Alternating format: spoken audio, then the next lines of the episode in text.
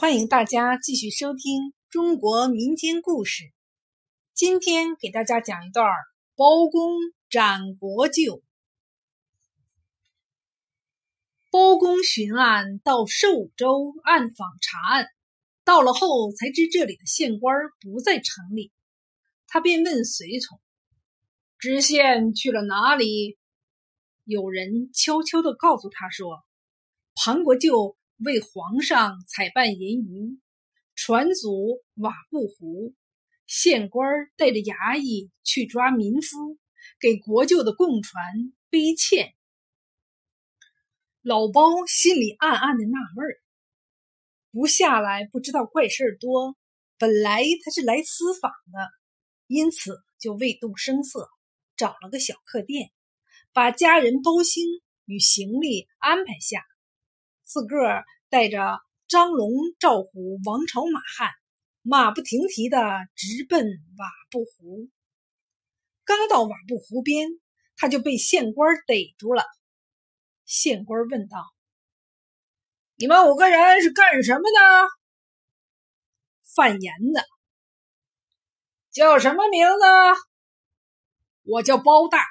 他们是张二、赵三、王四、马五。给庞国舅背欠吧。县官不容分说，就把欠绳塞到了他们的手里。老包来到湖边一看，果然有十条大官船一字排开，桅杆上挂着“庞”字大灯笼。原来庞国舅是当朝的一个大奸臣，他仗着是皇上的亲戚，无恶不作。吃饱了饭无事干，竟在床上想主意残害百姓。前一个月，他用花言巧语哄皇上说：“瓦布湖的银鱼好，做汤特鲜。”哪个皇上不爱吃呢？听他一奉承，就派他来采办。是的，瓦布湖是个物产丰富的地方，那里的民谚说：“岗上樱桃。”冲里米，瓦布银鱼天下美。还有寿州城里的糕点，都是誉满全国的食物。庞国舅讨了这份职务，就带着儿子下来了。他哪里是为皇上采办？他是借着中秋买月饼，更要肆意的捞一把。搞得瓦布湖两岸的百姓鸡飞狗跳，家破人亡，纷纷出外逃荒。这不是船上装的不仅是搜刮来的金银财宝、银鱼狗肉，还有沿途抢来的一些貌美的民间妇女，每条船都沉甸甸的。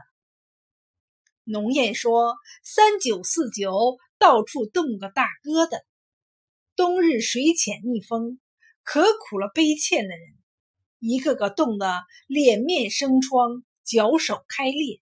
有些人架不住，就倒在了瓦布湖的两岸。老包当然未玩过这猴，如今也只得忍着。一天，船在一个集镇边靠了岸，庞氏父子带着爪牙上岸了。老包闲着没事儿，就一条船一条船的看看。在第五条船上，正是庞氏父子坐的，坐着一个少妇，姿色出众，穿戴非凡，可是满眼泪水，在那里抽抽泣泣的，异常伤心。老包问道：“大姐，你是庞家何人？有什么伤心的事？”那妇女惊觉四顾无人，放声大哭，继而说道：“妾乃李秀才之妻，我丈夫新进中举，回家祭祖，没有躲避，叫庞子瞧见，把我抢到船上。我夫就写了副对联儿，云：曰忠，曰孝。”口口声声敬皇上，又抢又夺，桩桩件件害百姓。告到知县那里，哪知知县为虎作伥，不但不理，反而把我夫交给他们。他们把他杀死，剁成肉泥，每天撒一点到湖里去喂鱼，惨呐！老包听了也异常气愤，只是不动声色的说：“大姐，听说开封府包大人铁面无私，你给我个凭据，我替你告状去。”那少妇一听，忙站起来。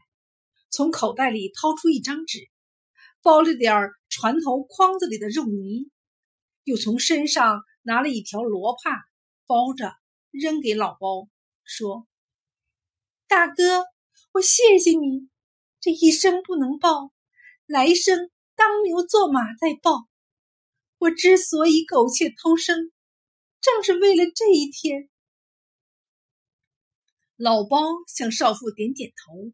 收下那包东西，听得人嘶马叫，知道庞氏父子回来了，就赶忙跑回第一条船边，把罗帕包交给马汉，说：“悄悄的快回寿州城，宣布巡案大人到。”是。马汉接受了使命，悄悄的溜了。庞氏父子一回到船上，那少妇。咚的一声，跳到了湖里。爪牙们折腾了半天，也未捞到尸体。船到寿县，只见旌旗蔽日，肃静回避两面大旗横在路上，市臣喧嚣，人声鼎沸。要知县赶快迎接巡案包大人。知县吓慌了，连滚带爬的从船上下来，就跪在旗子下，连称。死罪！死罪！有失远迎，连头都不敢抬。庞国舅假惺惺的也从船上下来说：“包青辛苦啦，包青辛苦啦。”巡案大人包的旗子下无人答话，庞国舅正在那张望找寻，冷不防老包从他的身后过来。挽着他说：“庞国舅，想不到老包给你背了三天欠吧？”哈哈哈哈庞国舅回头一看，包拯赤着脚，背上绕着纤绳，他开始张飞穿针，大眼儿瞪小眼儿，继而坏点子又上来了，对爪牙们喝道：“混蛋！”怎么把包大人拉来背欠？随即亲手拿下欠绳扔掉。